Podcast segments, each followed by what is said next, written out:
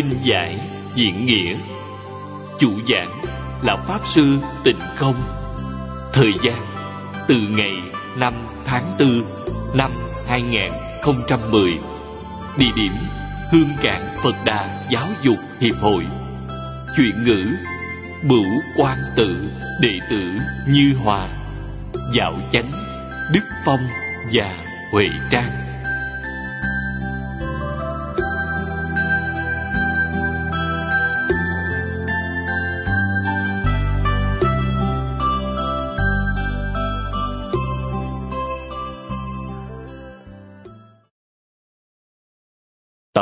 11 Chư vị Pháp Sư, Chư vị đồng học, Xin mời ngồi xuống.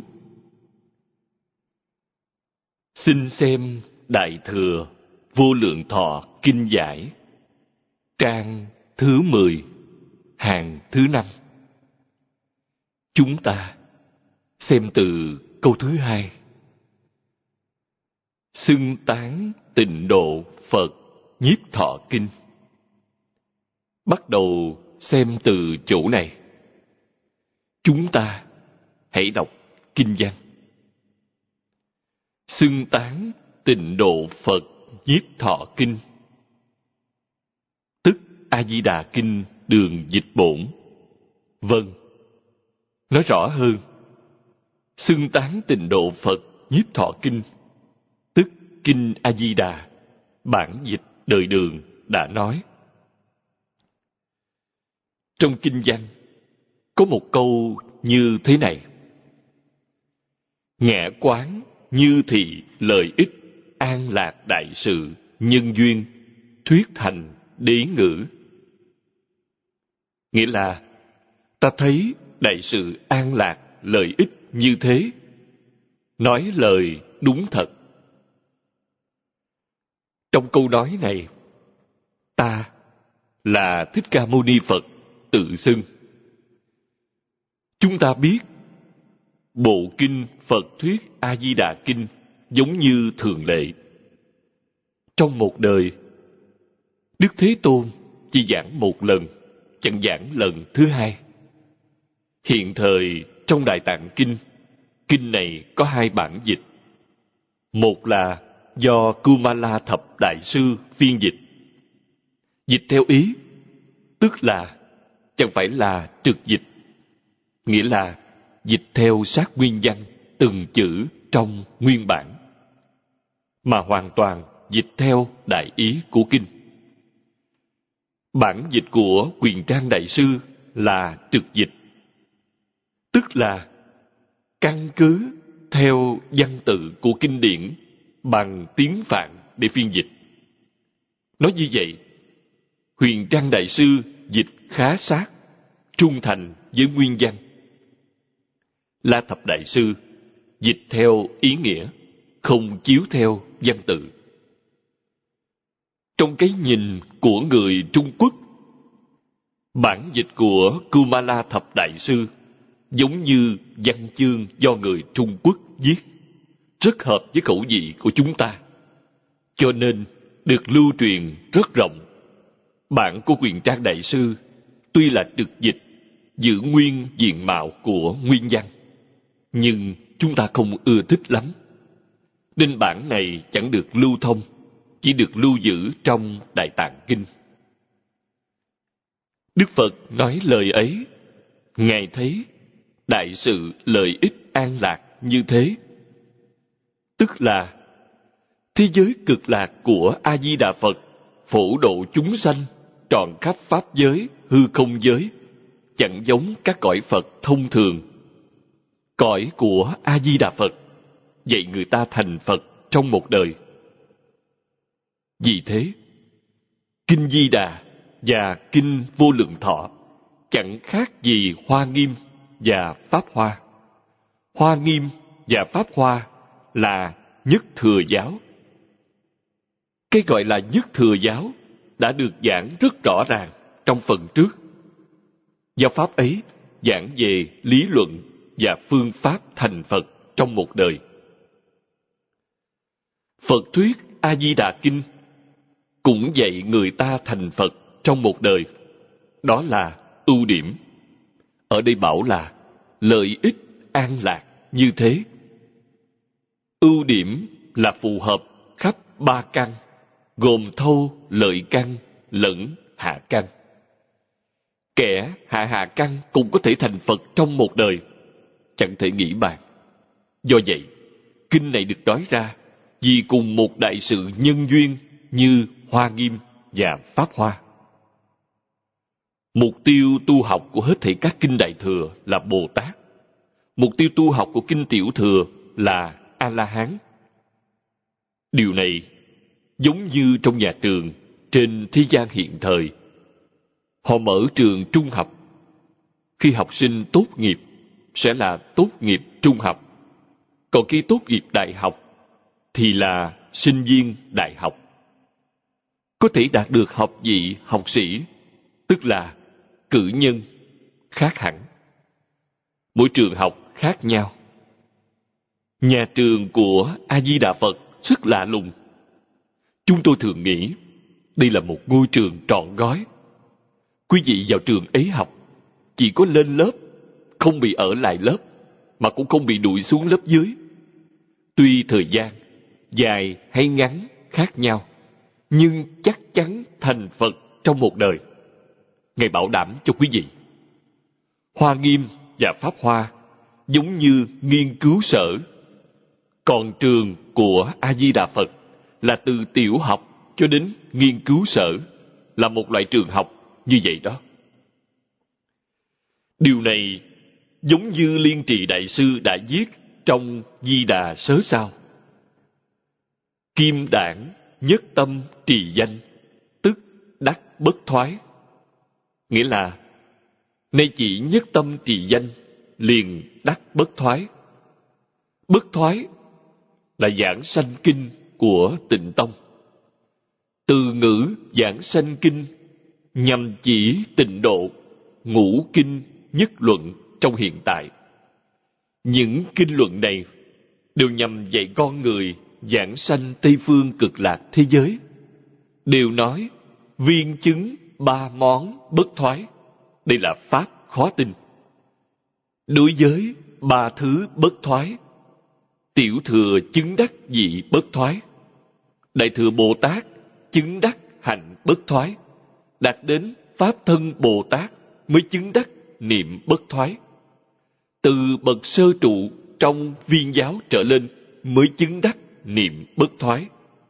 Hoặc ba thứ bất thoái nhưng chưa đạt đến viên mãn. Chưa thể bảo là viên. Chứng đắc viên mãn, ba món bất thoái là ai? Từ thất địa trở lên. Quý vị thấy địa vị rất cao. A Duy vị Trí Bồ Tát đấy nhé.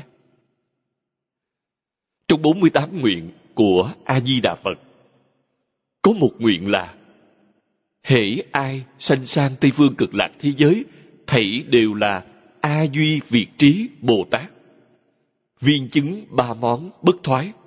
Ngài hoàn toàn chẳng nói, ngoại trừ cõi phàm thánh đồng cư, chẳng nói. Ngài chẳng nói câu ấy thì nói cách khác.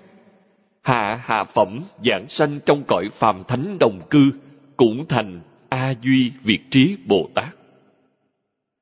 Làm sao có thể nói cho xuôi? Chúng tôi học đã nhiều năm như thế. suốt cuộc hiểu rõ ràng, minh bạch. Người ấy do được bổ nguyện gồm 48 nguyện của A-di-đà Phật gia trì nên trí huệ và oai thần bằng thất địa Bồ Tát. Chẳng khác thất địa Bồ Tát, chẳng phải do năng lực của chính người ấy, mà do A-di-đà Phật gia hộ được 48 nguyện gia hộ. Nếu nói đến chuyện chứng đắc, thì trong Tây Phương cực lạc thế giới, khi nào quý vị sẽ chứng đắc? Trong kinh thường nói, hoa khai kiến Phật, ngộ vô sanh. Đó là quý vị thật sự chứng đắc. Khi quý vị chưa ngộ vô sanh, cũng có nghĩa là đang thuộc vào ba bậc chính phẩm trong bốn cõi trong Tây Phương cực lạc thế giới, quý vị vẫn chưa có năng lực nâng cao cảnh giới lên. thật sự đạt tới cõi thật báo. Khi quý vị tự mình thật sự chứng đắc cõi thật báo, sẽ không cần A-di-đà Phật gia trì. Nhưng khi chưa chứng đắc cõi thật báo, hoàn toàn phải nhờ vào A-di-đà Phật gia trì. Trí huệ, thần thông, năng lực và hưởng thụ giống nhau như trong cõi thật báo. Hệ sinh về thế giới cực lạc sẽ đạt được giống như đầu thai luân hồi trong lục đạo. Quý vị đầu thai vào nhà đế dương, vừa sinh ra liền được hưởng thụ sự phú quý của bậc đế dương. Do vậy, chúng ta sanh về thế giới cực lạc, liền hưởng thụ thần thông và đức tướng của A Di Đà Phật, liền được hưởng thụ ngay. Nếu hiểu rõ và nhận biết điều này, chúng ta sẽ chẳng hoài nghi sự trang nghiêm thù thắng khôn sánh như giảng sanh kinh đã giảng. Đó là Phật lực gia trì. Đấy là nói về chỉ nhất tâm trì danh liền đắc bất thoái. Thử nải trực chỉ phàm phu tự tâm cứu cánh thành Phật. Đây là chỉ thẳng. Từ ngay từ tâm của phàm phu mà rốt ráo thành Phật. Ở chỗ này, trước chữ thành Phật đã thêm chữ cứu cánh, nghĩa là rốt ráo. Vì sao? A Duy Việt Trí Bồ Tát mới có thể thêm hai chữ rốt ráo. Nếu chẳng có hai chữ rốt ráo mà nói là thành Phật, thì sơ trụ trong viên giáo đã thành Phật. Thêm vào hai chữ rốt ráo, thì khẳng định là từ thất địa trở lên mới viên chứng ba món bất thoái. Mấu chốt là hai chữ tiếp theo. Nhược đăng đế tính, nghĩa là nếu có thể tin chắc thật. Hai chữ trọng yếu là đế tính. Đế là thật. Quý vị thật sự tin, một mảy hoài nghi cũng chẳng có, thì mới gọi là đế tính. Thật sự tin tưởng. Quý vị sẽ thật sự làm thật sự tin, thật sự muốn giảng sanh, thật sự niệm Phật. Thật sự niệm Phật là gì? Hết thảy duyên đều buông xuống. Trong mười hai thời, trong tâm quả thật chỉ có A-di-đà Phật. Trừ A-di-đà Phật ra, hết thảy những thứ khác đều buông xuống. Kinh giáo do Thích Ca Mâu Ni Phật đã nói trong 49 năm cũng đều buông xuống. Vì sao? từ một câu a di đà phật quý vị sẽ đắc niệm phật tam muội niệm phật tam muội là nhất tâm bất loạn từ sự nhất tâm đạt đến lý nhất tâm. Đã đạt lý nhất tâm bất loạn, trong phần sau, chúng ta sẽ nói về lý nhất tâm là đã kiến tánh. Kiến tánh bền thật sự thành phật. Đắc lý nhất tâm bất loạn, giảng sanh thế giới cực lạc. Chẳng thuộc trong cõi phàm thánh đồng cư, mà cũng không thuộc cõi phương tiện hữu dư. Thưa quý vị, niệm đến sự nhất tâm bất loạn sẽ sanh vào cõi phương tiện hữu dư niệm đến lý nhất tâm bất loạn liền đạt đến cõi thật báo thật sự có thể niệm đến cõi ấy ư đúng là có thể niệm đến cõi ấy. Chúng ta hiểu đạo lý này rất rõ ràng. Vì lẽ gì? Người ấy đã buông toàn bộ vọng tưởng phân biệt chấp trước xuống. Đạo lý ở chỗ này. Chúng ta hãy suy nghĩ. Chúng ta chưa buông xuống, nhưng người ấy thật sự buông xuống. Buông xuống sẽ kiến tánh. Kiến tánh là viên mãn, trí huệ viên mãn, đức hạnh viên mãn, tướng hảo viên mãn, đắc đại viên mãn.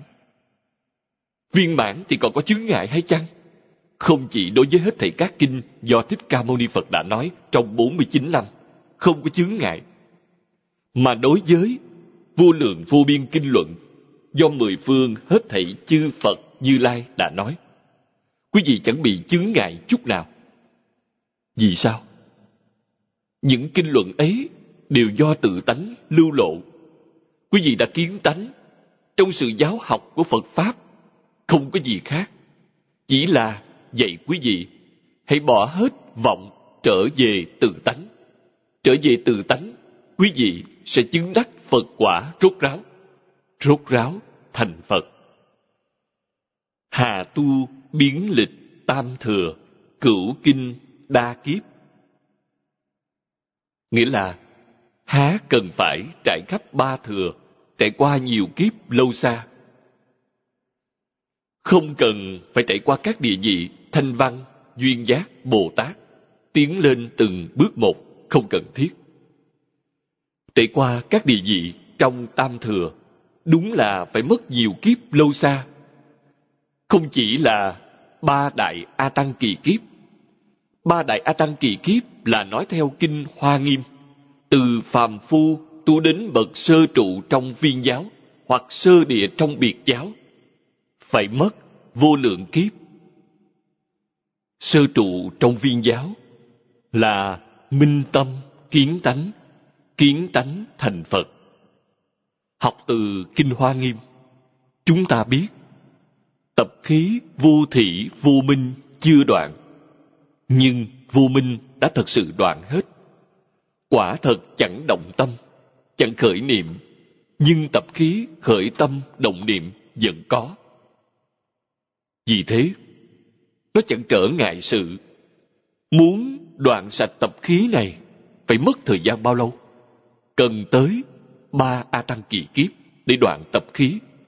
Không có thứ gì khác có thể đoạn trừ tập khí. Sau một thời gian lâu dài, nó sẽ tự nhiên chẳng còn nữa. Đoạn tập khí trong thế giới cực lạc cũng nhanh. Thời gian được rút ngắn trên một mức độ lớn. Do vậy, các vị Pháp thân Bồ Tát trong thế giới hoa tạng, theo văn thù, phổ hiền, đến thế giới cực lạc, để làm gì? Để rút ngắn thời gian đoạn tập khí. Đạo lý là như vậy đó. Bất việc nhất niệm đốn chứng bồ đề nghĩa là chẳng ngoài một niệm mau chóng chứng bồ đề bồ đề ở đây là vô thượng bồ đề là nhất niệm là danh hiệu di đà, gồm bốn chữ. Nam mô.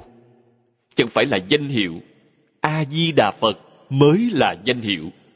Nam mô có nghĩa là quy y, quy mạng hay lễ kính. Do vậy, lúc liên trì đại sư tại thế, trong bộ trúc sông tùy bút có một câu chuyện như thế này. Có người thịnh giáo lão nhân gia lão nhân gia bình thường niệm phật như thế nào? Ngài nói, ngài niệm bốn chữ a di đà phật. Ngài dạy người khác thì sao? Ta dạy người khác niệm sáu chữ nam mô a di đà phật. Vì sao lại khác nhau? Liên trì đại sư nói, trong một đời này, ta nhất định muốn sanh về tịnh độ. Cho nên kiểu cách khách sáo nào cũng chẳng cần. Những lời lẽ khách sáo đều bỏ sạch. Kinh dạy chúng ta chấp trì danh hiệu. Danh hiệu là bốn chữ. Ngài bèn niệm bốn chữ. Vì sao dạy người khác niệm sáu chữ? Người khác chưa chắc đã có quyết tâm kiên định muốn sanh về tịnh độ. Cho nên thêm chữ nam mô tức là quy y a di đà phật, quy mạng a di đà phật, cung kính a di đà phật. Không nhất định trong một đời này người ấy đã có thể giảng sanh. Thêm vào chữ cung kính, đó là nói năng cung kính. Chính mình thật sự muốn giảng sanh. Chẳng cần dùng đến lời lẽ cung kính, không cần thiết những chữ khách sáo đều không cần. A di đà phật sẽ không trách quý vị. Quý vị rất nghe lời. Thích ca mâu ni phật dạy quý vị chấp trì danh hiệu. Danh hiệu là a di đà phật. Trong danh hiệu không có chữ nam mô quý vị thấy lời này rất có ý nghĩa. Ấn quan đại sư cả đời dạy người khác niệm sáu chữ. Vì sao? Ngài thấy chúng sanh đông đảo, nhưng chẳng mấy ai thật sự muốn giảng sanh. Nên dạy họ niệm hùng danh sáu chữ nhằm kết pháp duyên giới A-di-đà Phật. Quý vị hiểu tổ sư dạy người khác sử dụng tâm gì? Quý vị sẽ hiểu rõ. Tính nguyện kiên định, chẳng có mảy may hoài nghi. Trong một đời này, ta quyết định phải giảng sanh. Quý vị thật sự buông xuống dạng duyên. Những trường hợp như vậy nhiều lắm. Quý vị đọc tịnh độ thánh hiền lục và giảng sanh truyện sẽ thấy những tấm gương như vậy hiện tiền. Thật sự cầu giảng sanh, biểu diễn cho chúng ta xem. Mấy năm trước, ở Thâm Quyến, ông Hoàng Trung Sương nghe kinh. Thường nghe chúng tôi nói như vậy, ông ta thực sự giác ngộ, đại triệt đại ngộ. Sự đại triệt đại ngộ của ông ta chẳng phải là minh tâm kiến tánh, mà là ngộ bất việt nhất niệm đốn chứng bồ đề. Nghĩa là chẳng ngoài một niệm mà mau chóng chứng bồ đề. Ông ta ngộ điều này, buông xuống hết thảy mỗi ngày niệm một bộ kinh vô lượng thọ, tiếp đó hoàn toàn niệm Phật hiệu, ước hẹn kỳ hạn cầu chứng đắc, ước định thời gian là ba năm. Xem thử có thể giảng sanh thế giới cực lạc hay không? Niệm tới hai năm mười tháng, biết trước lúc mất, ra đi, chẳng sanh bệnh, còn thiếu hai tháng nữa mới đủ ba năm. Đến thế giới cực lạc là đi làm Phật, Chúng tôi giảng kinh tại nơi đây là thị chuyển và khuyến chuyển. Cư sĩ Hoàng Trung Sương làm chứng chuyển cho chúng tôi. Tam chuyện Pháp Luân đã toàn vẹn. Ông ta làm chứng cho chúng tôi. Do điều này có thể biết, triệt ngộ là thật sự buông xuống. Vì sao chúng ta chưa thể buông xuống? Giác chưa đủ trình độ. Thật sự giác ngộ sẽ thật sự triệt để buông xuống như trong Kinh Đại Thừa đã nói, Pháp thượng ưng xả, hà huống phi pháp. Pháp còn nên bỏ, huống là phi pháp. Pháp trong câu này là Phật Pháp. Phật Pháp cũng không cần. Nắm vững một câu A-di-đà Phật là đủ rồi. Đốn chứng Bồ Đề khởi phi đại sự. Nghĩa là mau chóng chứng Bồ Đề hay chẳng phải là đại sự đi làm Phật. Sau thời gian hai năm mười tháng, bèn đi làm Phật. Khả kiến tịnh tông chánh thị trực chỉ đốn chứng chi pháp. Nghĩa là đủ thấy tịnh tông chính là pháp chỉ thẳng, đốn nhập. Đây là một đại sự nhân duyên. Dĩ niệm Phật tâm, nhập Phật tri kiến, tịnh tông chi hưng khởi, chánh do thử đại sự nhân duyên giả dùng cái tâm niệm Phật để nhập tri kiến của Phật.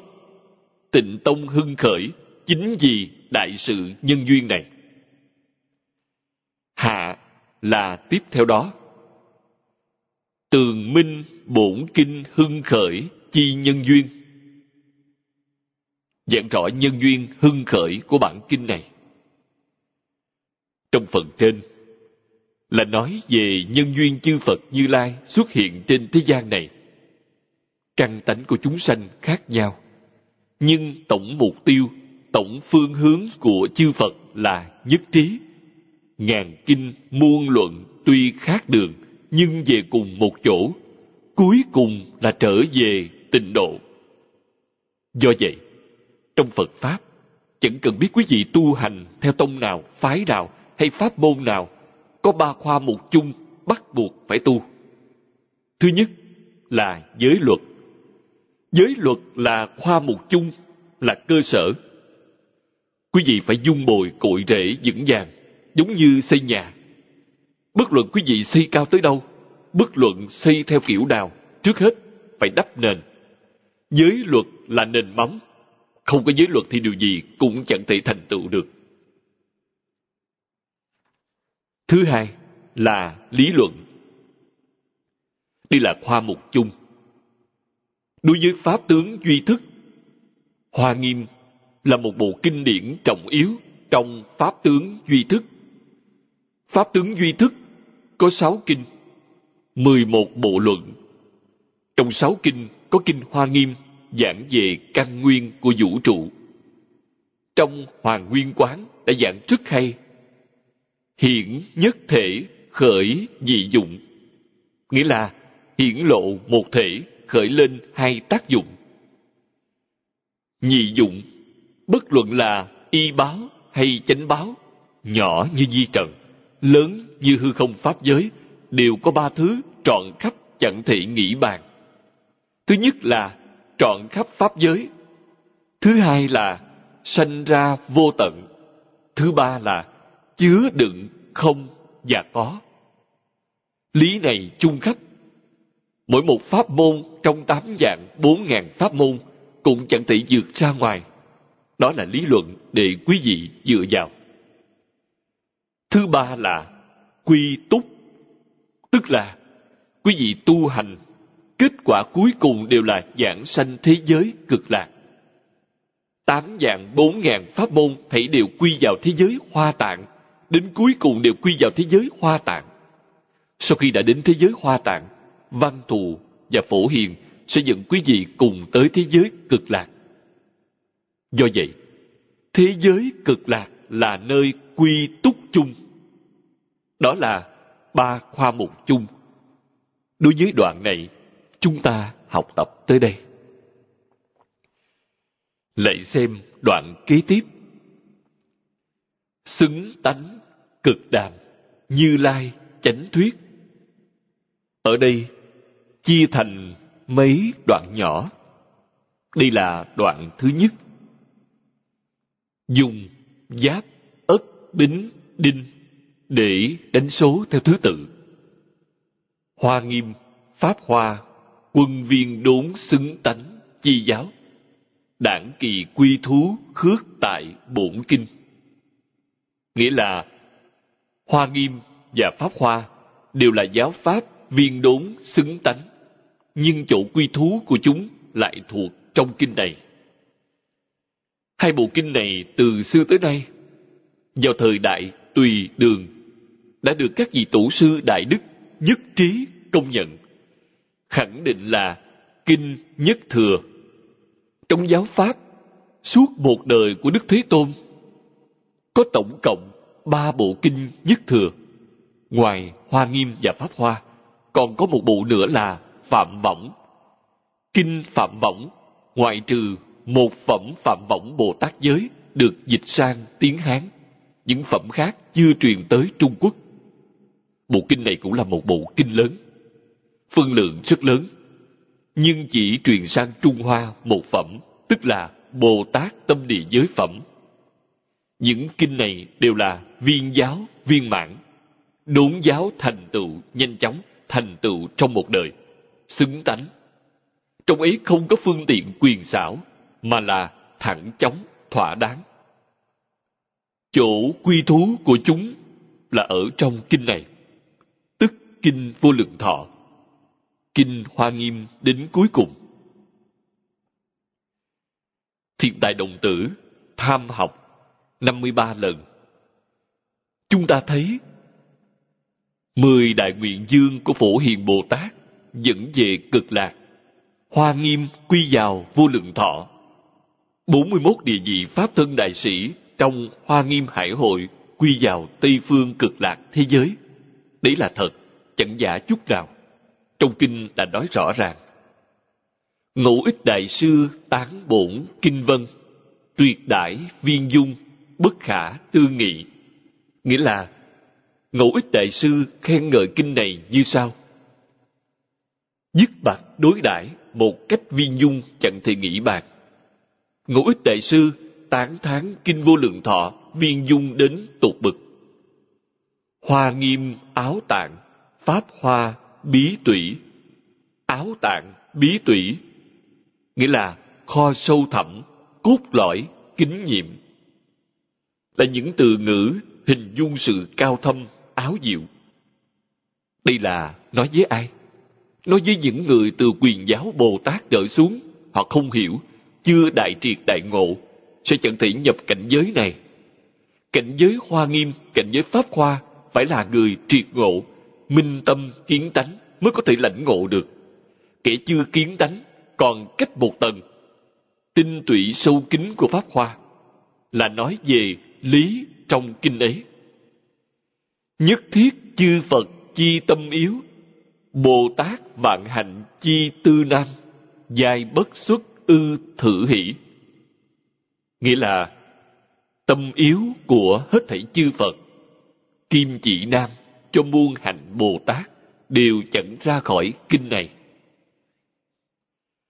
Chữ thử chỉ kinh vô lượng thọ. Bồ tát vạn hạnh là nguyên tắc chỉ đạo sự tu hành tối cao của bồ tát. Nguyên tắc ấy ở trong kinh vô lượng thọ. Kinh vô lượng thọ trực tiếp dạy mọi người niệm phật sanh về tịnh độ. Trực tiếp dẫn dắt người giảng sanh tịnh độ trong một thời gian rất ngắn sẽ đạt tới mục tiêu triệt ngộ tâm tánh. Trong kinh quán vô lượng thọ phật, đức phật đã nói, một người niệm phật sanh sang tây phương cực lạc thế giới, hạ hạ phẩm giảng sanh trong cõi phàm thánh đồng cư, tu trong thế giới cực lạc đến khi minh tâm kiến tánh tu đến mức khế nhập cõi thật báo trang nghiêm, sẽ cần thời gian bao lâu? Đức thế tôn bảo là mười hai kiếp. Chúng ta thấy mười hai kiếp rất dài, nhưng tại tây phương cực lạc thế giới, mười hai kiếp cũng rất ngắn, chẳng dài. Tu hành trong thế giới này, muốn tu chứng đại triệt đại ngộ, minh tâm kiến tánh. Quý vị thấy kinh thường nói phải mất thời gian bao lâu? Phải mất vô lượng kiếp, chẳng phải mười hai kiếp, mà là vô lượng kiếp. Tu hành trong các cõi phật khác cần tới vô lượng kiếp. Trong tây phương cực lạc thế giới là mười hai kiếp. Quý vị thấy thời gian đã rút ngắn bao nhiêu? Hơn nữa, vừa đến nơi ấy, trí huệ, thần thông và đạo lực đều giống như thất địa bồ tát. Lời này có nghĩa là gì? Ý nghĩa rất sâu. Có nghĩa là nói, quý vị vừa đến tây phương cực lạc thế giới, sẽ có năng lực giống như pháp thân bồ tát. Ngàn xứ khẩn cầu, bèn ứng hiện trong ngàn xứ. Chúng sanh nơi nào có cản, quý vị bèn có thể tới đó giáo hóa họ. Nên dùng thân gì để độ được, quý vị liền hiện thân ấy. Giống như 32 ứng thân của quán thế âm bồ tát. Có đại bản lãnh và thần thông to dường ấy.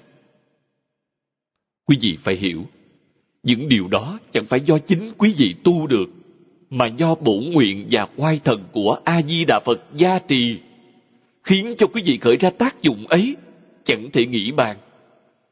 Đây chẳng phải là nói đến tây phương cực lạc thế giới. Chờ khi ta tu thành tựu rồi mới có thể độ chúng sanh. Quý vị cứ tới đó là sẽ độ chúng sanh được. Trong thế giới của thập phương chư phật, không hề có chuyện này. Thị cố bổn kinh xưng vi xứng tánh, chi cực đàm giả. Nghĩa là, do vậy, kinh này được xưng tụng là lời bàn luận xứng tánh đến mức cùng cực. Đây cũng là nói từ trong từ tánh của chư phật như lai và a di đà phật viên mãn, lưu lộ dẫn đến chỗ cùng cực. Cực là viên mãn. Ở đây, cụ hoàng đã trích dẫn rất nhiều. Hữu nhật. Nhật là nhật bản. Cao tăng đạo ẩn trong tác phẩm vô lượng thọ kinh chân giải. Trong vạn tục tạng có cuốn này, chúng ta có thể đọc từ vạn tục tạng trong đó có một đoạn như sau. Ngũ trượt chi thế, tạo ác chi thời, thánh đạo nhất chủng kim thời nan tu, kỳ nạn phi nhất. Nghĩa là, hiện tại nay là đời ngũ trượt lúc tạo ác. Cho nên khó tu một thứ thánh đạo, vì sẽ gặp nhiều chứng nạn. Quý vị thấy trong hiện thời, đặc biệt là trong xã hội hiện tiền đúng là ngũ trượt đã ô nhiễm đến mức cùng cực. Ngay cả bầu trời trong xanh cũng chẳng nhìn thấy nữa. Chúng ta thấy bầu trời khói đen, mù mịt, ô nhiễm đến tột cùng. Vì sao? Chúng sanh tạo ác. Hãy suy nghĩ xem, có điều nào trong thập ác chẳng làm? Sát sanh, trộm cắp, tà dâm. Vọng ngữ, nói đôi chiều, ác khẩu tới thiêu dịch tham sân si. Chúng ta hãy lắng lòng suy nghĩ, quan sát cẩn thận một phen. Hiện thời có người nào sống trên địa cầu chẳng tạo, khởi tâm động niệm, ngôn ngữ, tạo tác thảy đều tương ứng với thập ác, ai nấy đều gây tạo. Quay trở lại suy nghĩ, ta có tạo hay không? Hữu ý hay vô ý cũng đều tạo biết làm sao được nữa. Có cách nào chẳng tạo? Thưa quý vị, niệm phật sẽ chẳng tạo nữa. Ta niệm phật một giờ, trong một giờ ấy sẽ không tạo. Niệm phật hai giờ, trong hai giờ ấy sẽ chẳng tạo. Chẳng niệm phật, chắc chắn sẽ hữu ý hay vô ý tạo. Tập khí quá nặng mà. Do vậy, chẳng đọc kinh, chẳng niệm phật thì làm sao được nữa? Khi đọc có thể chẳng tạo, phải biết rằng, thời thời khắc khắc phải phản tỉnh, thời thời khắc khắc phải kiểm điểm. Thánh đạo nhất chủng kim thời nan tu, nghĩa là hiện thời khó tu một thứ thánh đạo. Thánh đạo là phật, bồ tát đạo. Tám dạng bốn ngàn pháp môn, tu tập bất luận pháp môn nào trong hiện tại đều khó lắm, thật là khó. Trì giới có thể không tạo nghiệp hay chăng? Thời thượng cổ thì được. Đức thế tôn đã nói, thời kỳ chánh pháp, giới luật thành tựu. Người trì giới, tâm địa thanh tịnh sẽ chẳng tạo nghiệp. Này chúng ta hãy suy nghĩ, chúng ta trì giới là tạo hay chẳng tạo nghiệp? Thưa quý vị đại khái là chẳng tạo ác nghiệp, nhưng tạo thiện nghiệp, vẫn là tạo nghiệp. Nói cách khác, tâm quý vị vẫn chưa thanh tịnh, không thoát khỏi lục đạo luân hồi. Bất quá quý vị chẳng đọa tam ác đạo, đời sau sẽ hưởng quả báo trong cõi nhân thiên. Đó chẳng phải là ý phật. Ý phật là dạy chúng ta không chỉ vượt thoát lục đạo, mà còn vượt thoát mười pháp giới. Đó là niềm kỳ vọng của đức phật đối với chúng ta. Giảng sanh tây phương cực lạc thế giới, là vượt thoát mười pháp giới. Hạ hạ phẩm trong cõi phàm thánh đồng cư cũng đã vượt thoát mười pháp giới. Đó là niềm kỳ vọng của chư phật đối với chúng ta, chẳng thể không biết. Kỳ nạn phi nhất, nghĩa là chẳng phải chỉ là một nạn. Câu nói này rất hay đặc biệt là trong thời đại chúng ta chúng ta mới hiểu sâu sắc chướng nạn quá nhiều. Đặt thử nhất môn, chí viên cực đốn, nhi thả do kỳ giản dị trực tiếp nghĩa là, chỉ riêng pháp môn này chí viên cực đốn lại còn đơn giản, dễ dàng, thẳng chóng. Pháp môn này tốt đẹp. Trong thời đại như vậy nếu chưa thể khiến cho cả thiên hạ đều thiện, phải làm sao cho ít nhất bản thân ta là thiện? Đóng cửa niệm phật tại nhà. Trước đây, tôi từng dạy người ta, người bình thường mỗi ngày kiếm tiền không nhiều lắm. Trong quá khứ, tôi giảng kinh tại đài bắc. Người thường xuyên đến nghe kinh gần như chẳng thiếu buổi nào có tới mười mấy người lái taxi. Tôi từng nói đùa với những người ấy, nhưng cũng là lời chân thật. Tôi nói, các ông mỗi ngày kiếm tiền, kiếm một ngày, ăn ba ngày hay năm ngày chẳng có vấn đề gì. Có thể nghỉ ngơi năm ba ngày. Một ngày kiếm tiền có thể sống đủ năm ba ngày. Tôi nói, quý vị hãy gắn kiếm tiền một năm, có thể nghỉ ba năm dùng thời gian ba năm để gắn công niệm phật vì sao vấn đề ăn uống đã được giải quyết rồi ba năm thành công sang thế giới cực lạc nếu không thành công quay về lái taxi tiếp lái một năm, lại có thể nghỉ ngơi ba năm.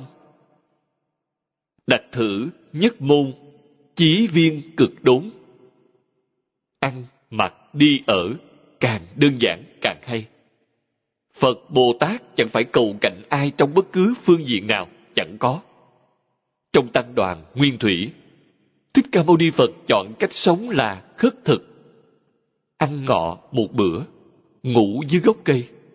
Người Trung Quốc thường nói, nhân đáo vô cầu, phẩm tự cao. Nghĩa là, người đạt đến mức chẳng cầu mong gì, phẩm hạnh tự cao trỗi. Ngài thật sự vô cầu, chẳng cầu cạnh thế gian. Nói toàn những câu chân thật, chẳng lừa gạt người khác. Đúng là đơn giản, dễ dàng, thẳng chóng. Tắc xuất thế chi chánh thuyết thiên tại tư kinh. Nhất đại sở thuyết quy thử kinh. Như chúng thủy quy ư đại hải. Nghĩa là chánh thuyết xuất thế riêng thuộc trong kinh này. Cả một đời thuyết pháp quy về kinh này, như các dòng nước xuôi về bể cả. Câu sau là tỷ dụ. Chánh thuyết xuất thế thuộc riêng trong kinh này. Tôi nghĩ câu nói của thiền đạo đại sư chắc là đã căn cứ trên câu kinh văn này để nói. Câu danh ngôn của thiền đạo đại sư là Chư Phật sở dĩ hưng xuất thế, duy thuyết di đà bổn nguyện hải. Nghĩa là, sở dĩ chư Phật xuất thế chỉ là để nói biển bổn nguyện của Phật Di Đà. Mười phương ba đời hết thảy chư Phật, dùng thân Phật xuất hiện trong thế gian, nên dùng thân Phật để độ, bèn dùng thân Phật giáo hóa. Hết thảy chư Phật thị hiện thân Phật. Đến thế gian này để làm gì? Chỉ để nói biển bổ nguyện của Phật Di Đà.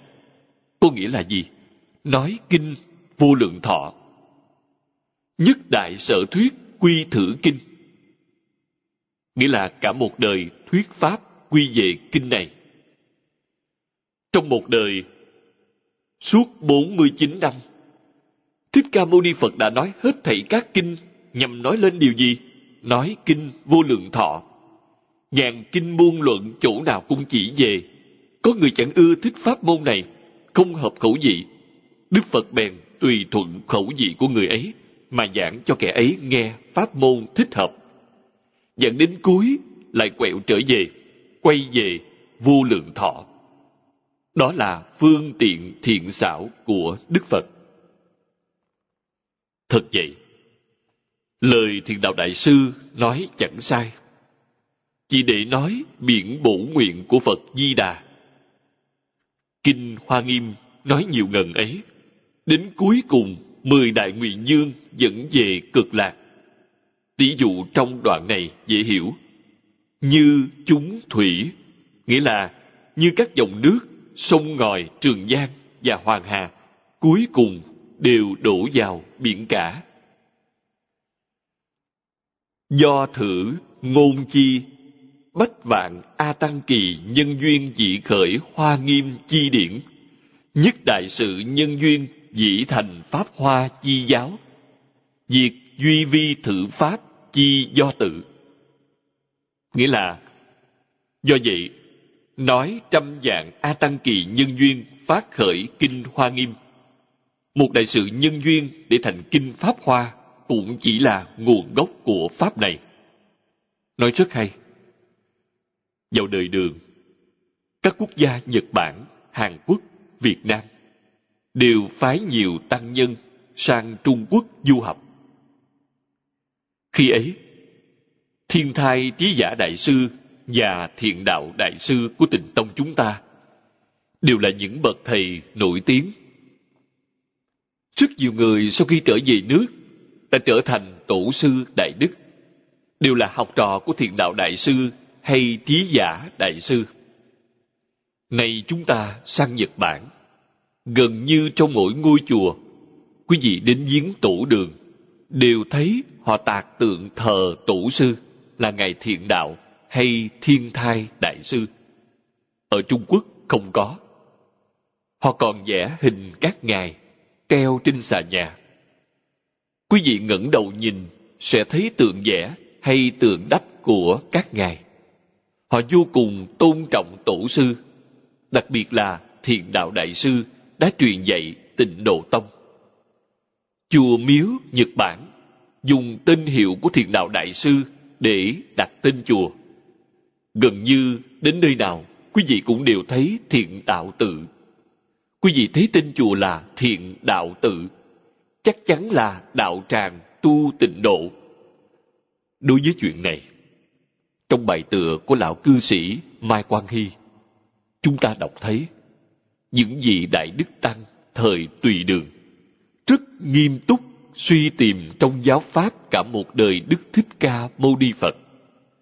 Trong một đời Ngài, hết thảy các kinh do Đức Phật đã nói trong 49 năm, bộ kinh nào trọng yếu nhất có thể đại diện cho hết thảy các kinh giáo đã nói trong 49 năm.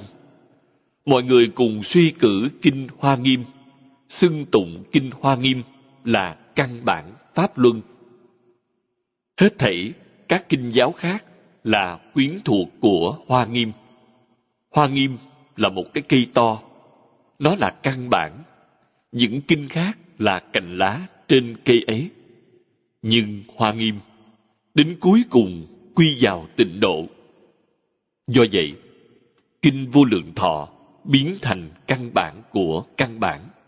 Cuối cùng, kinh ấy tức kinh Hoa Nghiêm quy vào kinh này tức là kinh vô lượng thọ, căn bản của căn bản. Vì thế, hoa nghiêm pháp hoa, những giáo pháp đại thừa đều biến thành gì? Biến thành pháp dẫn khởi của kinh vô lượng thọ. Đối với cách nói này, tôi bội phục năm dốc sát đất.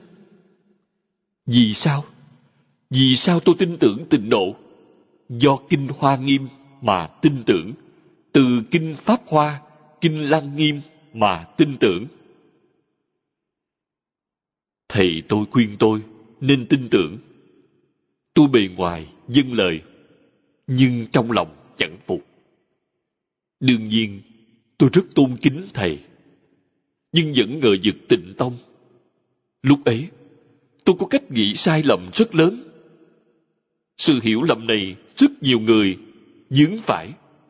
Ngỡ tịnh độ là pháp vương tiện do thích ca mâu ni phật dùng để tiếp dẫn những bà già thiếu hiểu biết.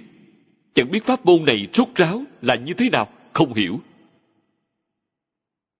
Tôi đã kể với quý vị. Tôi giảng kinh hoa nghiêm được phân nửa. Khi đó là lần giảng thứ nhất. Giảng lần này là lần thứ hai giảng lần đầu tiên cũng giảng không ít năm 17 năm đã giảng được phân nửa.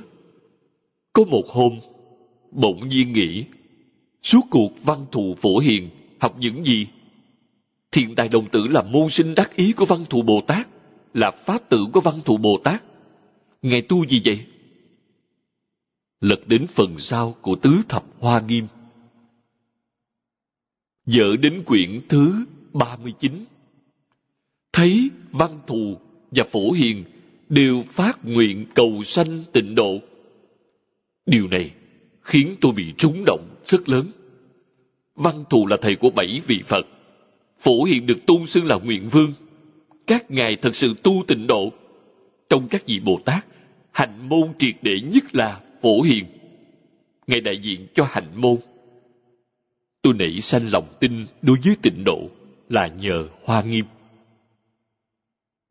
Ở đây, Cụ Hoàng nói, Hoa nghiêm, Pháp Hoa Lượng Kinh, chỉ thị bổn kinh chi đạo dẫn. Bổn kinh giả chánh thị nhất đại tạng giáo, chi chỉ quy. Nghĩa là, cả hai kinh Hoa nghiêm, kinh Pháp Hoa chỉ là Pháp dẫn đường cho kinh này.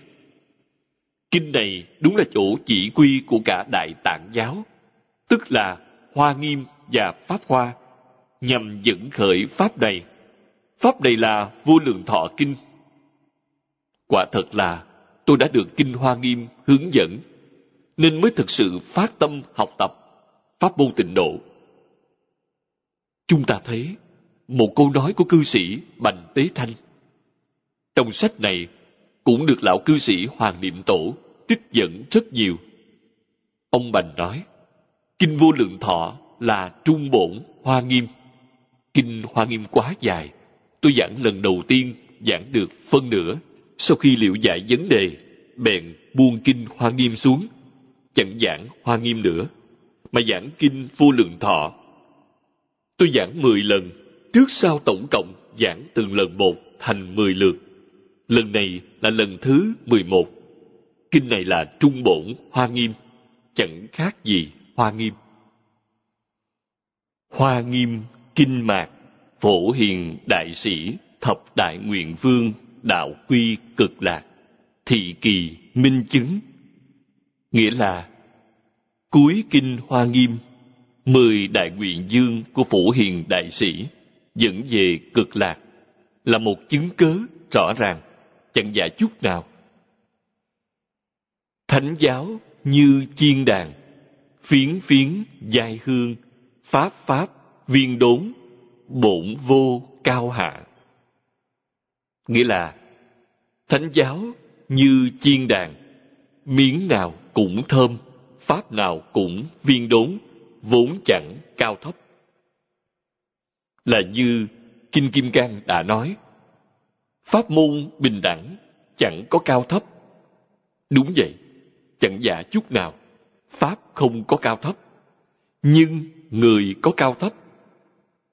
Do căn tánh của mỗi người khác nhau. Tiếp theo là, duy dĩ chúng sanh cấu trọng chứng thâm, tâm thô trí liệt. Nghĩa là chỉ vì chúng sanh cấu nặng, chướng sâu, tâm thô trí hèn, đó là có cao thấp vì vậy, tổ sư đại đức phán giáo tuyệt đối chẳng phân chia theo nội dung kinh, mà phân chia theo căn tánh của con người. Căn tánh nào sẽ thích hợp học tập kinh điển nào? Nói thật ra, kinh đâu có đại thừa hay tiểu thừa, đều là bình đẳng. Do vậy, cổ đức trung quốc đã nói viên nhân thuyết giáo, vô giáo, bất viên.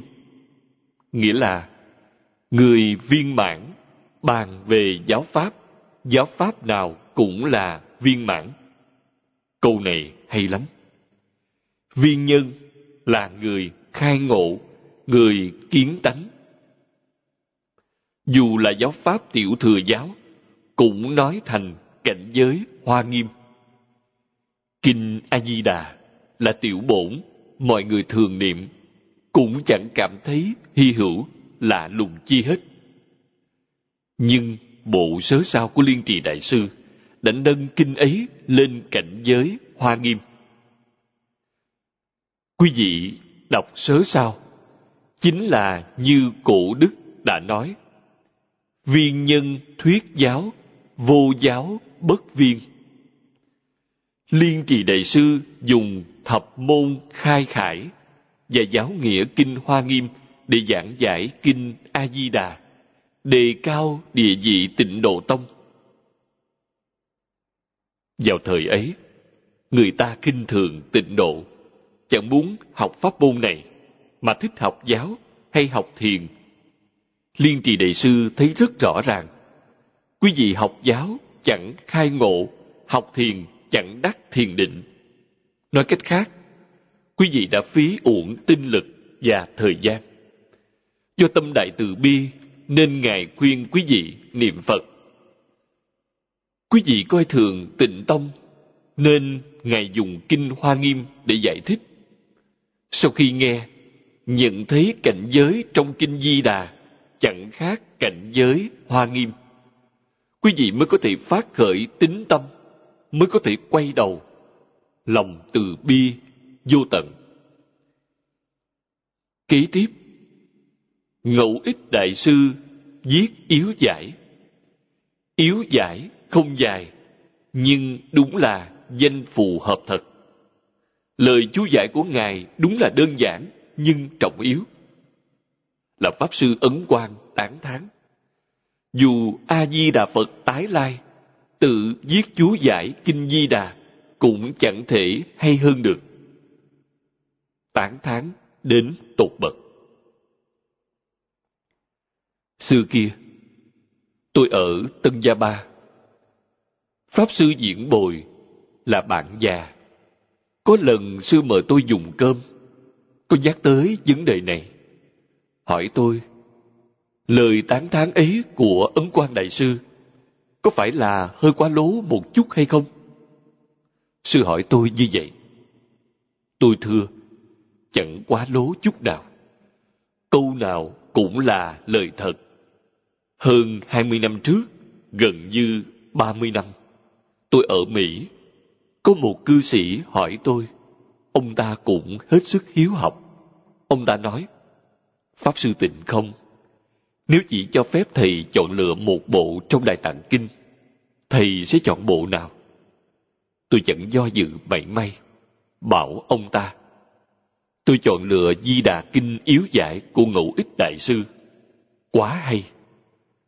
Tôi tán thành câu nói ấn quan đại sư cả hai tay.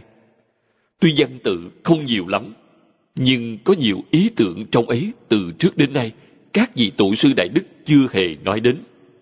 Mà Ngài có thể nói ra, nói rõ ràng dường ấy, nói thấu triệt ngần ấy, quả thật hết sức khó có. Trong bản chú giải của cụ Hoàng Niệm Tổ đã trích dẫn sách yếu giải rất nhiều. Chúng ta có thể đọc thấy điều này.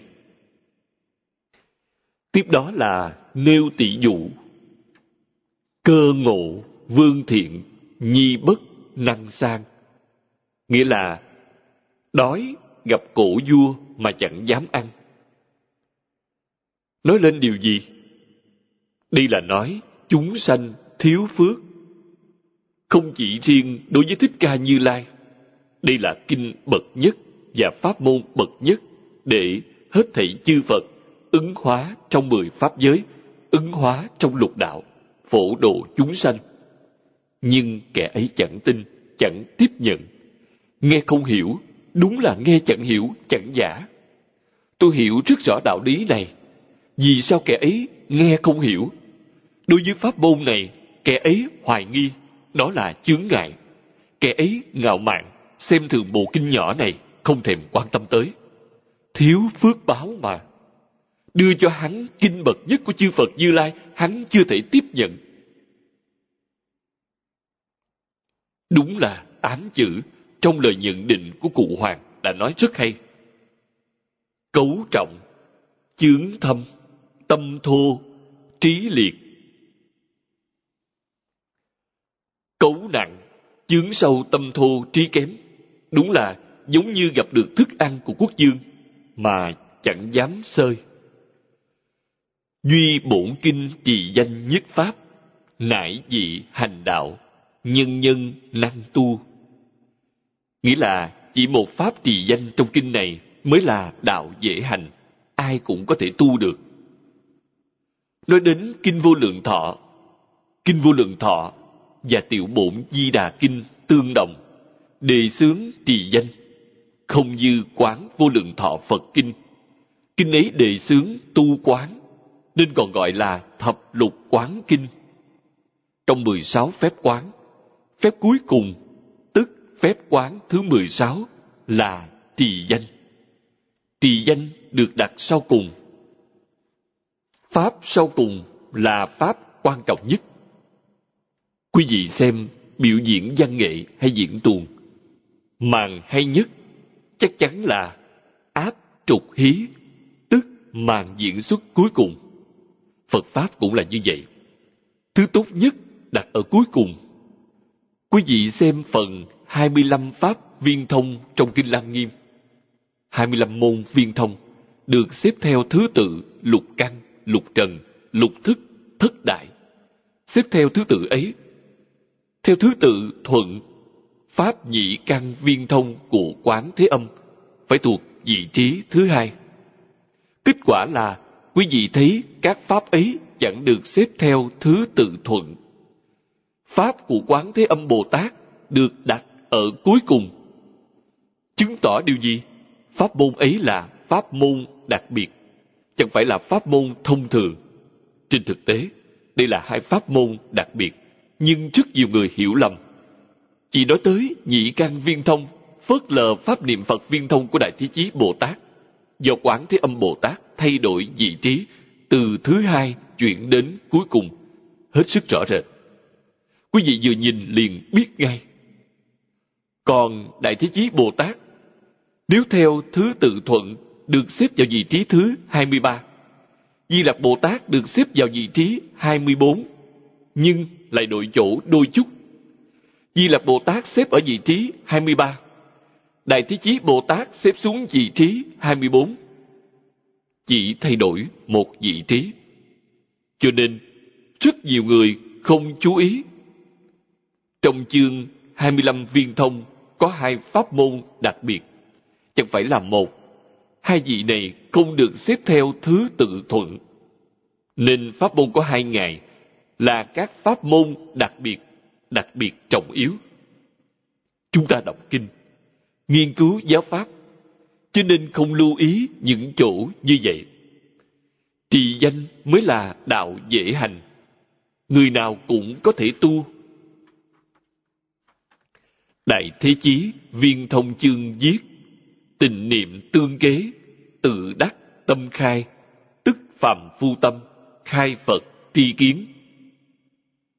Nghĩa là chương Đại Thế Chí viên thông chép, tình niệm nối tiếp, tâm tự, tâm ngộ, chính là dùng ngay cái tâm phạm phu mà khai tri kiến Phật. Cụ trích dẫn câu này hay lắm. tình niệm tương kế là công phu cũng là nhất tâm trì danh. Tự đắc tâm khai là khai ngộ, đại triệt đại ngộ, minh tâm kiến tánh, không cần tới phương pháp nào khác, chỉ là một câu Phật hiệu, tức phàm phu tâm, khai Phật tri kiến. Khai Phật tri kiến là đại triệt đại ngộ, là minh tâm kiến tánh, chẳng cần dùng phương pháp nào khác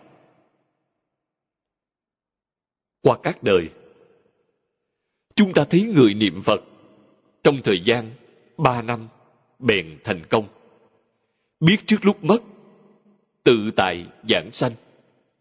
Chúng ta hãy nghĩ coi, những người ấy tâm có tự được khai ngộ hay chăng? Công phu tịnh niệm nối tiếp mà chắc chắn có, tâm sẽ được tự khai. Sau khi tâm đã tự khai, vì sao chẳng giảng kinh chẳng hoàn pháp? Giảng kinh hoàn pháp phải có pháp duyên. Người ấy thiếu pháp duyên nên ra đi. Người ấy ra đi có giảng kinh hay không có hoàn pháp hay không? Có. Người ấy làm như vậy đã nêu gương tốt nhất cho người đời sau chẳng dùng ngôn giáo mà dùng thân để biểu diễn. Trong phật pháp chúng tôi giảng kinh dạy học hơn 50 năm ông Hoàng Trung Sương biểu diễn. Trong một thời gian chẳng dài, vẫn có thể giảng sanh, đã nêu ra một ví dụ tốt nhất. Chứng minh cho chúng tôi giảng kinh dạy học, công đức ấy thù thắng lắm.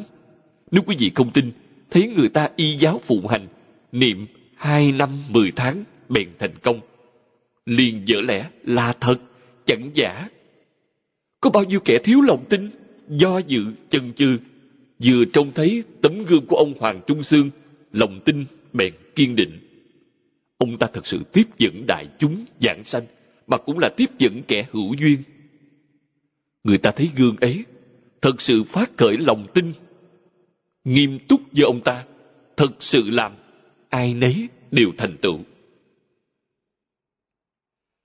Chí ư căn khí thiện giả, đảng năng chí tâm tính nhạo, nguyện sanh bị quốc, nại chí thập niệm, lâm mạng chung thời, mong Phật nhiếp thọ, tiện sanh cực lạc, hoa khai kiến Phật, ngộ nhập vô sanh, kỳ diệu tật tiệp, mạc quá ư thị.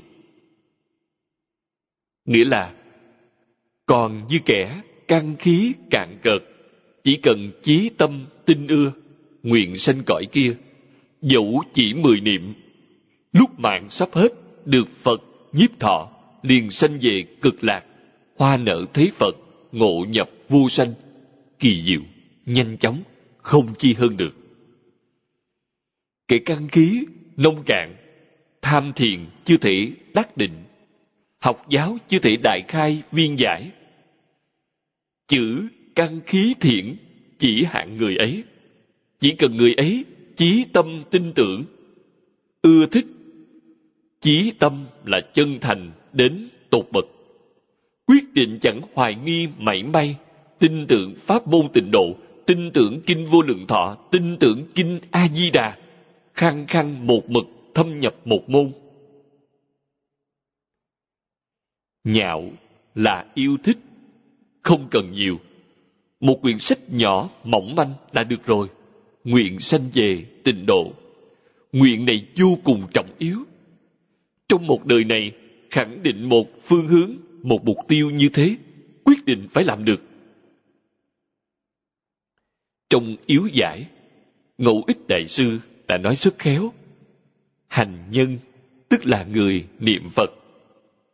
Có được dạng sanh thế giới cực lạc hay không?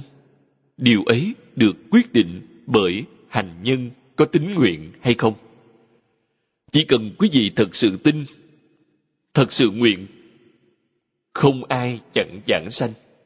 Sanh về Tây Phương cực lạc thế giới, phẩm vị cao hay thấp, tùy thuộc công phu niệm Phật của quý vị sâu hay cạn.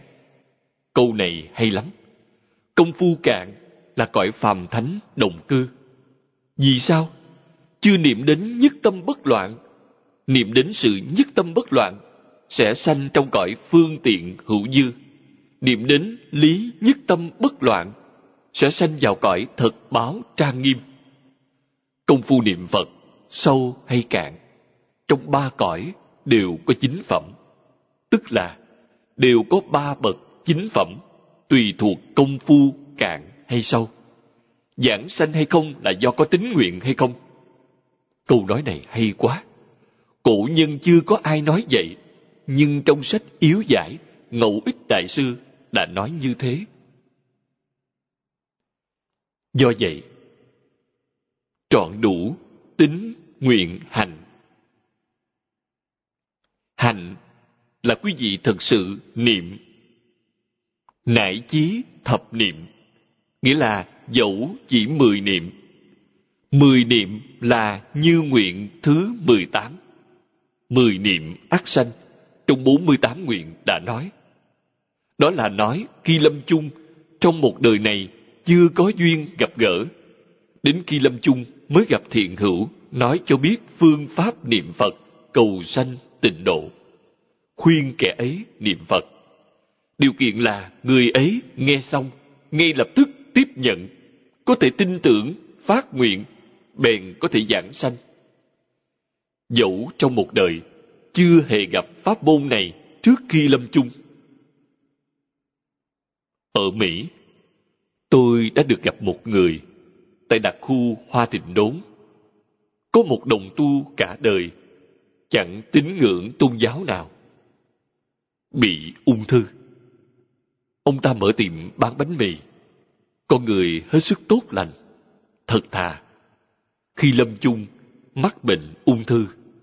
Bệnh viện đã không nhận chữa trị nữa. Bảo đã hết cách cứu. Người nhà lãnh về, đến khắp nơi cầu thần, bái Phật, mong có kỳ tích xuất hiện. Chúng tôi ở nơi ấy có các đồng học học Phật thành lập một hội Phật giáo, có tên là Hoa Phủ Phật Giáo Hội. Có mấy đồng học thuộc hội ấy đến thăm ông ta. Thấy tình trạng như vậy, bèn khuyên, dân gian rất khổ, đừng cầu lành bệnh, hãy niệm Phật cầu sanh về thế giới cực lạc, đem y báo và chánh báo trang nghiêm trong thế giới cực lạc giảng cho ông ta nghe. Nghe xong, ông ta hết sức hoan hỷ, bảo người nhà chẳng cần chạy chữa cho ông ta nữa, tất cả hãy cùng niệm Phật giúp ông ta cầu sanh tịnh độ. Niệm ba ngày, ông ta thật sự giảng sanh. Trước khi lâm chung ba ngày, ông ta mới chuyển biến ý niệm. Hãy niệm Phật, ông ta sẽ không đau. Ông ta vốn bị bệnh ung thư rất đau đớn. Nay do niệm Phật, không đau nữa. Vì thế, ông ta lòng tin tràn trề. Niệm ba ngày, ra đi rất thuận lợi. Mười niệm ác sanh là thật, chẳng giả. Khi lâm chung được Phật nhiếp thọ, Phật đến tiếp dẫn, liền sanh về cực lạc. Hoa nở kiến Phật, ngộ nhập vô sanh. Trong Kinh Di Đà, có một câu kinh văn Huyền Trang Đại Sư và La Tập Đại Sư phiên dịch hoàn toàn khác nhau. Bản dịch của Ngài La Tập có câu Nhất tâm bất loạn. Bản dịch của Huyền Trang Đại Sư không có câu này. Ngài ghi là Nhất tâm hệ niệm. Chẳng phải là nhất tâm bất loạn. Nhất tâm bất loạn khó, nhất tâm hệ niệm dễ. Chúng ta đều có thể làm được. Có phải là Kumala Thập Đại Sư dịch sai hay không? Nói thật ra, La Thập Đại Sư chẳng dịch sai. Bà Huyền Trang Đại Sư cũng chẳng dịch sai. Nguyên văn là nhất tâm hệ niệm chẳng dịch sai. Đó là nguyên văn. La tập Đại Sư dịch theo ý. Khi lâm chung, tình nghiệp hành nhân, thật sự nhất tâm bất loạn. Khi lâm chung, công phu thành phiến, chưa đạt đến nhất tâm. Nhưng khi Phật đến tiếp dẫn, trước hết Phật quan chiếu tới quý vị. Phật quan vừa chiếu khiến cho công phu của quý vị nâng cao cấp bội. Quý vị đã có công phu thành phiến, Ngài vừa chiếu ngay lập tức trở thành nhất tâm bất loạn. Chẳng dịch sai. Đức Phật giúp đỡ chúng ta, bản thân chúng ta chẳng có công phu gì thì không được rồi. Đức Phật chẳng có cách nào giúp đỡ quý vị. Phật giúp quý vị là tương đối, nghĩa là quý vị có một phần công lực. Ngài sẽ gia trì quý vị một phần. Quý vị có mười phần công lực, Ngài sẽ gia trì quý vị mười phần. Chính mình phải thật sự tu. Nếu chính mình chẳng thật sự tu, chỉ cầu Phật gia trì, đó là chuyện không thể thực hiện được. Hai bên phải đối ứng mà. Chính mình nhất định phải nghiêm túc nỗ lực nâng cao cảnh giới của chính mình. Đến khi lâm chung, hiệu quả gia trì sẽ vô cùng rõ rệt.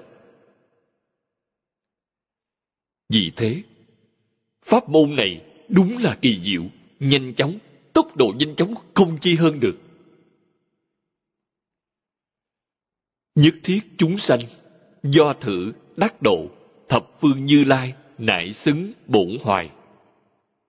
Nghĩa là, hết thảy chúng sanh do pháp này đắc độ mới xứng hợp bổn hoài của mười phương như lai.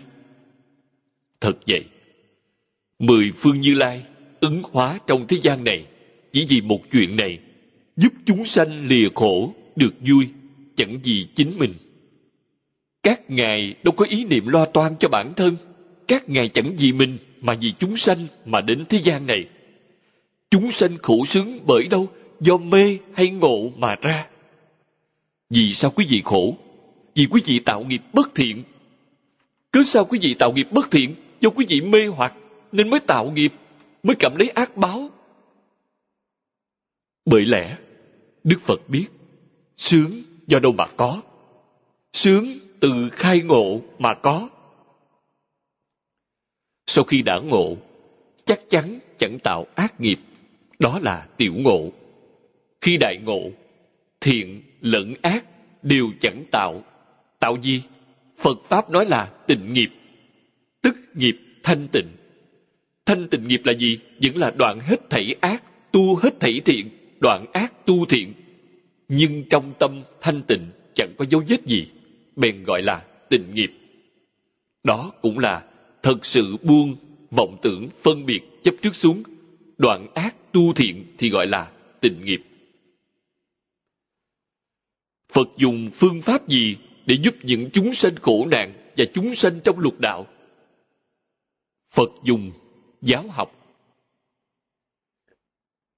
Vì thế, thuở lão nhân gia tại thế đã nêu gương cho chúng ta. Sau khi khai ngộ, bèn bắt đầu dạy học. 30 tuổi khai ngộ, 79 tuổi viên tịch. Suốt 49 năm chẳng bỏ sót ngày nào, hàng ngày dạy dỗ. Phật môn đệ tử chúng ta, bất luận tại gia hay xuất gia, nhất định phải ghi nhớ. Đức Phật xuất hiện trong thế gian này để làm gì? Dùng phương pháp gì? Chúng ta phải học tập điều ấy. Phật giáo truyền đến Trung Quốc là giáo dục, chẳng phải là tôn giáo. Quý vị cho nên không biết điều này. Đạo tràng Phật giáo là cơ sở. Thời cổ gọi là tự. Tự có nghĩa là gì? Vì sao gọi là tự? Tự là cơ quan làm việc của chính phủ, trực tiếp thuộc quyền cai quản của hoàng đế. Nếu quý vị đến Bắc Kinh, đến thăm cố cung, tôi xin nói rộng ra, cố cung còn gọi là tự cấm thành là cung điện hoàng đế của hai triều đại Minh và Thanh tại Bắc Kinh. Cố cung do hoàng đế Minh Thành Tổ, tức Châu Lệ, bắt đầu xây dựng vào năm 1406, khi giờ kinh đô từ Nam Kinh lên Bắc Kinh. Mãi đến niên hiệu Vĩnh Lạc thứ tư, tức năm 1420, mới hoàn thành. Trong cố cung có chính tự, nghĩa là quy chế cửu tự đã có từ thời tiền Hán. Đây chính là chính cơ cấu quản lý sự vụ trực thuộc chính quyền trung ương. Chính cơ cấu này do cửu khanh, tức chính vị đại thần quyền hạn nhỏ hơn tam công, đứng đầu. Tâu trình trực tiếp với hoàng đế, không qua sự quản lý của tể tướng hay thủ phụ. Dinh thự của cửu khanh gọi là tự. Do đó, chính cơ quan này cũng được gọi là tự. Cửu tự gồm Thái thường tự tức trưởng quản ghi lễ, phụ trách các điện lệ của quốc gia, thường gọi chung là quốc tế, như lễ tế trời, tế xả tắc, dân dân.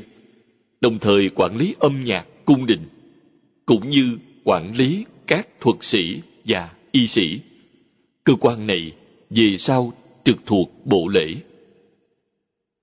Quan Lộc Tự Chưởng quản những sự vụ thường ngày trong cung, phụ trách yến tiệc, chuẩn bị các nhu cầu ăn mặc trong cung.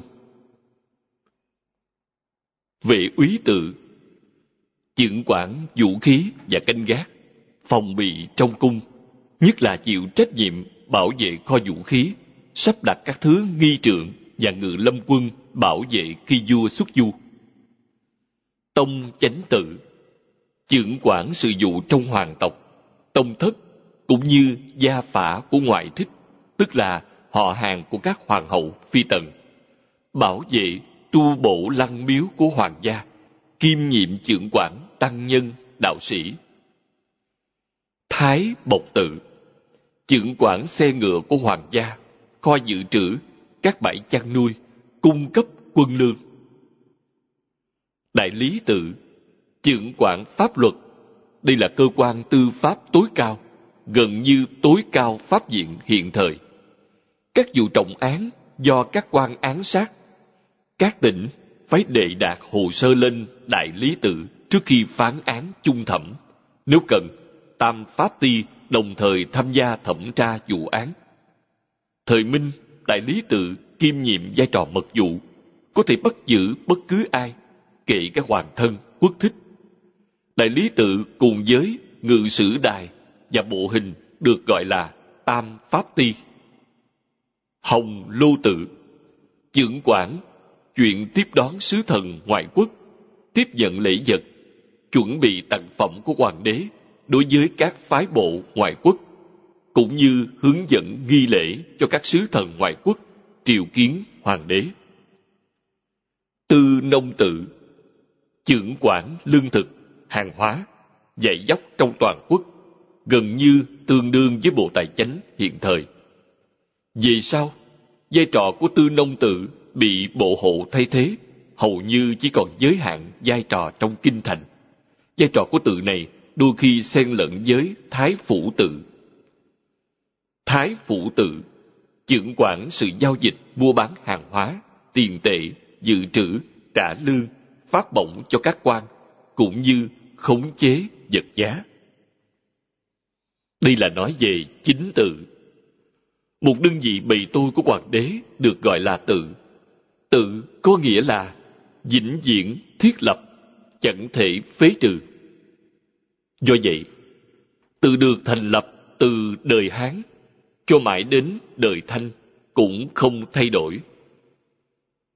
Triều đại thay đổi theo mỗi đời, chỉ riêng chính tự không thay đổi danh xưng. Phật giáo truyền đến Trung Quốc cũng được gọi là tự. Vì thế, dưới hoàng đế có mười tự, tức là vốn đã có chính tự, thêm vào cơ cấu này, tức nhà chùa, thành mười tự. Tự này, nhà chùa Phật giáo làm chuyện gì? Lo dạy học. Giáo dục Trung Quốc biến thành hai cơ cấu. Bản thân nhà vua nắm giữ một cơ cấu. Giáo dục của Phật Đà do chính nhà vua nắm giữ, nên được phổ cập rất nhanh. Phổ cập toàn quốc, vì mọi người tôn kính hoàng thượng. Cơ cấu kia là giáo dục nho gia do tể tướng nắm giữ. Nó có một bộ riêng gọi là bộ lễ. Bộ lễ là bộ giáo dục. Tể tướng cai quản bộ giáo dục. Hoàng thượng tự mình nắm giữ nhà chùa, tức bộ giáo dục của Phật Đà. Hai nền giáo dục tồn tại song song ở Trung Quốc. Phật giáo chẳng phải là tôn giáo. Hiện thời, Phật giáo biến thành tôn giáo. Tứ chúng đệ tử chúng ta bất xứng với Thích Ca Mâu Ni Phật. Vì sao trở thành nông nổi này? Chúng ta thấy chùa chiền thời cổ, mỗi ngày làm chuyện gì? Giảng kinh, dạy học, giống như một ngôi trường. Điện đường là phòng học. Hòa thượng thủ tọa, phân tòa giảng kinh, giống như trong nhà trường hiện thời. Lớp học khác nhau, giảng đường này giảng hoa nghiêm, giảng đường kia giảng vô lượng thọ, giảng đường nọ giảng bát nhã. Họ có thầy mỗi ngày lên lớp. Chẳng cho phép học trò lớp nào cũng đều học, chẳng phải vậy. Học trò chỉ có thể chuyên dùng công sức nơi một môn. Quý vị học lớp của thầy nào, bèn đến giảng đường ấy. Một môn thâm nhập, chẳng phải là bảo quý vị môn gì cũng đều học, chẳng phải vậy. Thầy cũng chuyên dạy một môn, trò cũng chuyên học một môn. Học còn chưa xong một môn, chẳng thể học môn thứ hai. Quý vị có thể học rất nhiều môn, nhưng chẳng phải là học cùng một lúc. Học từng môn một thì được phép. Vì thế, nhà chùa là cơ cấu giáo dục. Nhất là đến thời đại tùy đường, mười tông phái của Trung Quốc hình thành, đề xướng chế độ tùng lâm đó chính là mở rộng quy mô, chính thức biến nhà chùa thành đại học. Chủ tịch Tùng Lâm là phương trưởng, trụ trì hiệu trưởng. Quý vị thấy, các vị chấp sự, tức đảm đương trách nhiệm, dưới vị ấy, thủ tọa là giáo dụ, duy na là huấn đạo, trong nom việc giáo huấn, uống nắng, giám diện trong năm tổng vụ tức là quản lý mọi sự vụ chung, hoàn toàn giống cách phân công trong trường đại học hiện thời. Trong đại học hiện thời, quý vị thấy giáo vụ trưởng, huấn đạo trưởng, tổng vụ trưởng, danh xưng khác nhau, nhưng công việc hoàn toàn tương đồng. Vì thế, Phật giáo truyền đến Trung Quốc đã biến hóa mang tánh chất cách mạng, được tổ chức theo quy củ chính thức, mang hình thức một trường học chính quy Phật giáo, vào thời Đức Thế Tôn và vào thời mới truyền sang Trung Quốc, mang tánh chất trường tư, giống như tư thục giáo dục, chưa được chế độ hóa. Chế độ hóa là điểm đặc sắc trong phật giáo trung quốc. Khi tôi mới học phật thì tôi đã nói chuyện này rất nhiều lần. Đương nhiên là đặt hy vọng nơi tôi nhưng tôi không có đại phước báo như thế. Thầy đã bảo tôi rất nhiều lần. Muốn cho Phật giáo hưng dượng trở lại, nhất định phải khôi phục chế độ tùng lâm. Nếu nói theo cách bây giờ, nhất định phải lập đại học Phật giáo thì Phật Pháp mới có thể hưng vượng được. Chuyện này chúng ta chỉ đành trông chờ quốc gia. Cá nhân chẳng có năng lực ấy.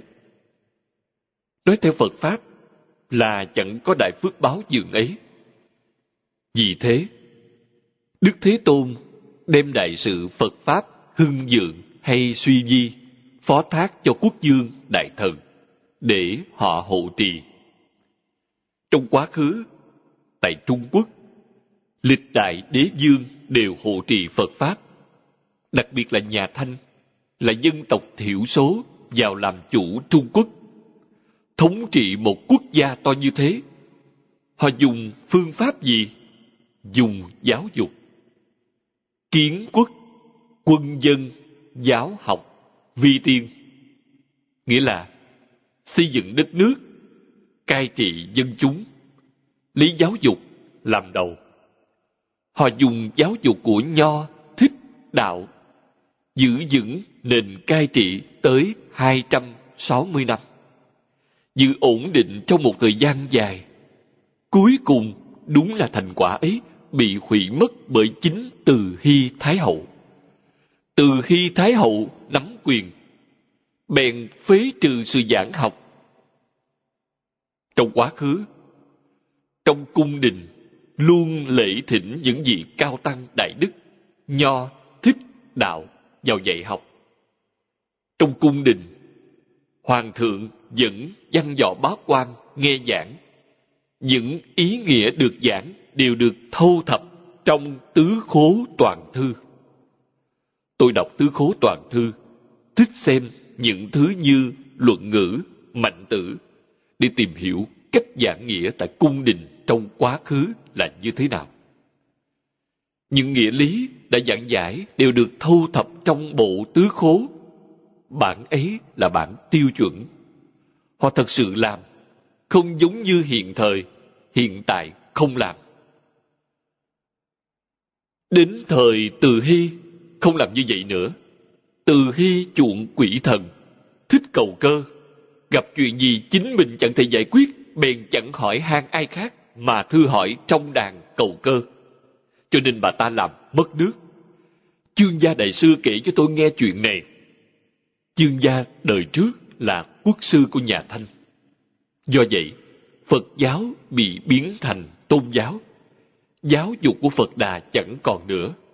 Chúng ta phạm lỗi với Thích Ca Mâu Ni Phật ở chỗ này. Chẳng liễu giải thì thôi, chẳng cần phải nhắc tới. Nhưng thật sự liễu giải, nhận biết rồi, chúng ta nhất định phải đi theo con đường của Thích Ca Mâu Ni Phật.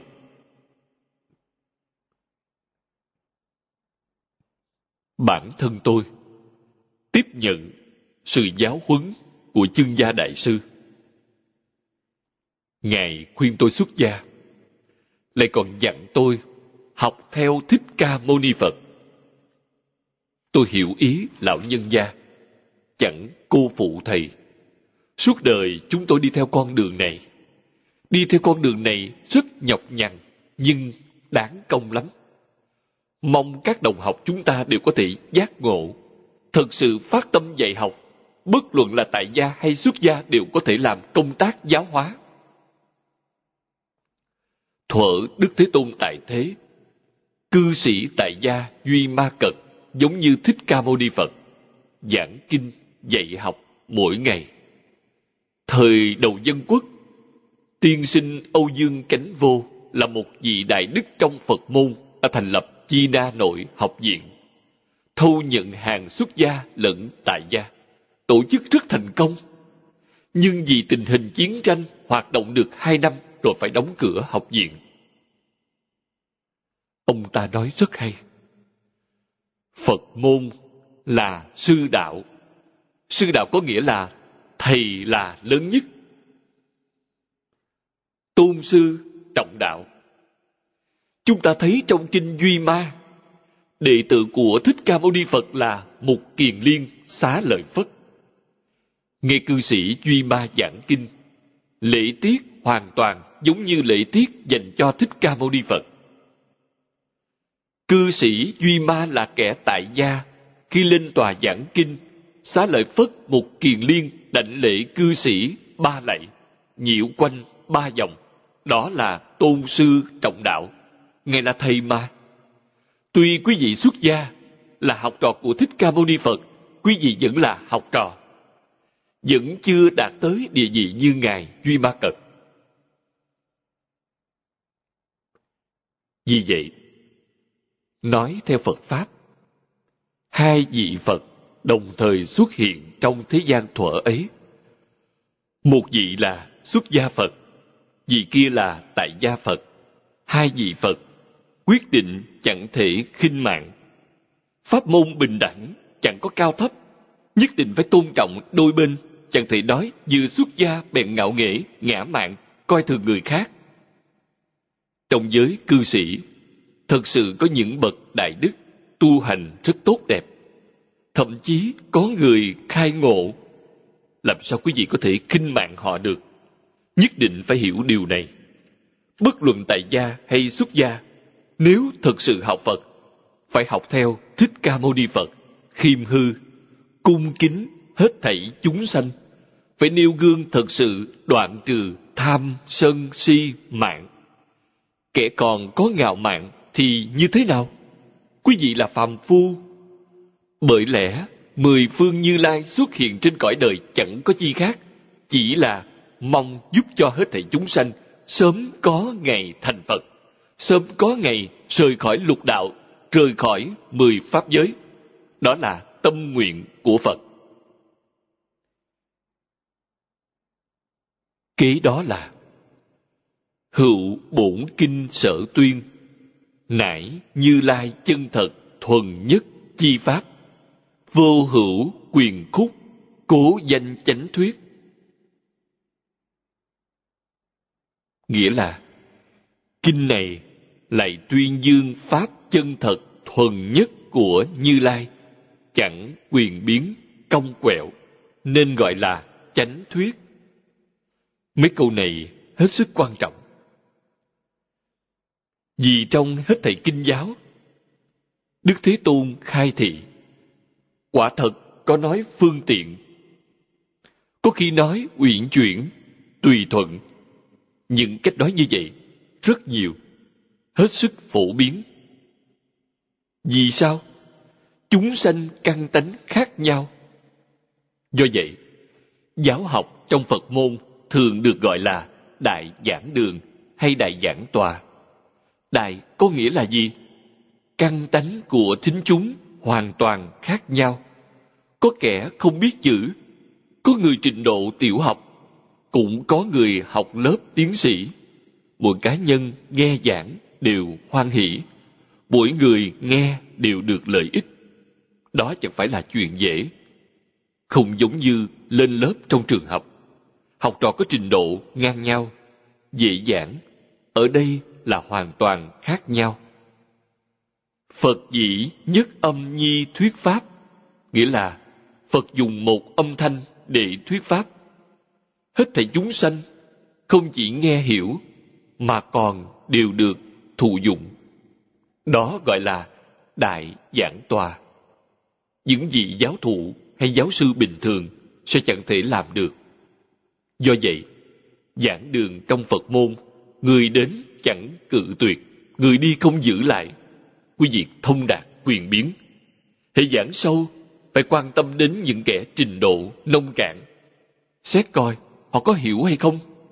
Nếu giảng nông cạn, cũng phải quan tâm đến những kẻ có trình độ cao.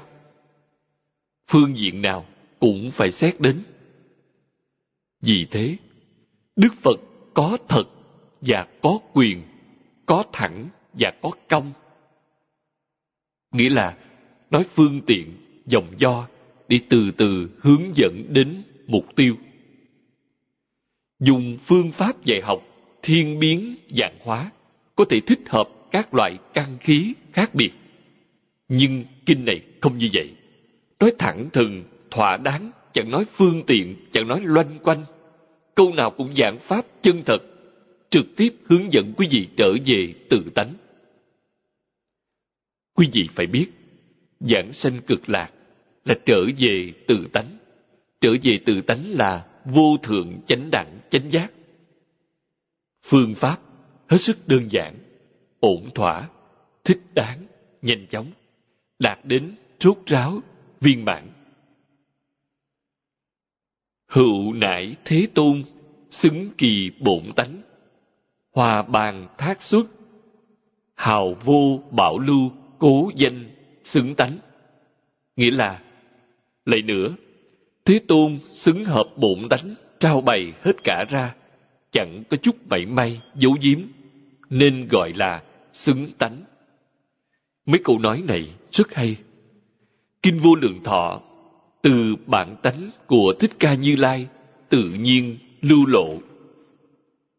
Lại còn là viên mãn lưu lộ, giống chúng ta tặng quà, dọn hết cả mâm ra, chẳng giữ lại mảy may nào. Tuyên dương toàn bộ tự tánh, những kinh điển đàm luận xứng tánh như vậy, giải bày trọn hết như thế, không nhiều lắm. Vì thế, kinh này cực viên, cực đốn, nên gọi là xứng tánh. Nhất thiết hàm linh giai nhân thử nhi đắc độ thoát, nại xứng tánh trung đăng phong tạo cực chi đàm, cố vi xứng tánh cực đàm. Nghĩa là hết thảy hàm linh đều do đây mà được độ thoát. Thật là bàn luận xứng tánh đến cùng tột, nên gọi là xứng tánh cực đàm. Cực là đạt tới đỉnh điểm. Bởi lẽ, Kinh Vô Lượng Thọ là chỗ quy túc cuối cùng của Kinh Hoa Nghiêm.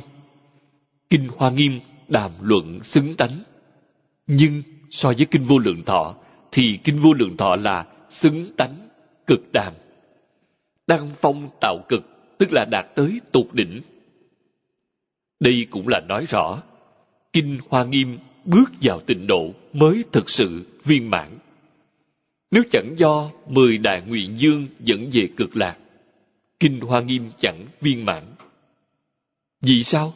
Hoa Nghiêm chỉ có thể độ bậc thượng thượng căn. Đối với căn tánh thượng trung hạ sẽ chẳng khế cơ. Hệ dẫn về cực lạc, từ thượng thượng căn cho đến thượng trung hạ, toàn bộ đều độ được. Hoa Nghiêm bèn viên mãn. Thượng trung hạ căn đến Tây phương cực lạc thế giới toàn bộ đều biến thành thượng thượng căn. Chẳng thể nghĩ bàn. Chúng ta học pháp môn tịnh độ cho nên không biết điều này. Quý vị biết, những đạo lý và chân tướng sự thật này mới có thể chết sạch so đo. Khăng khăng tu một môn này chắc chắn thành tựu trong một đời này. Đối với thế giới này, đối với thiên đường hay đối với mười pháp giới, chẳng còn có ý niệm tham luyến nữa. Hôm nay, thời gian đã hết. Chúng ta học tập tới đây. Nam Mô A Di Đà Phật.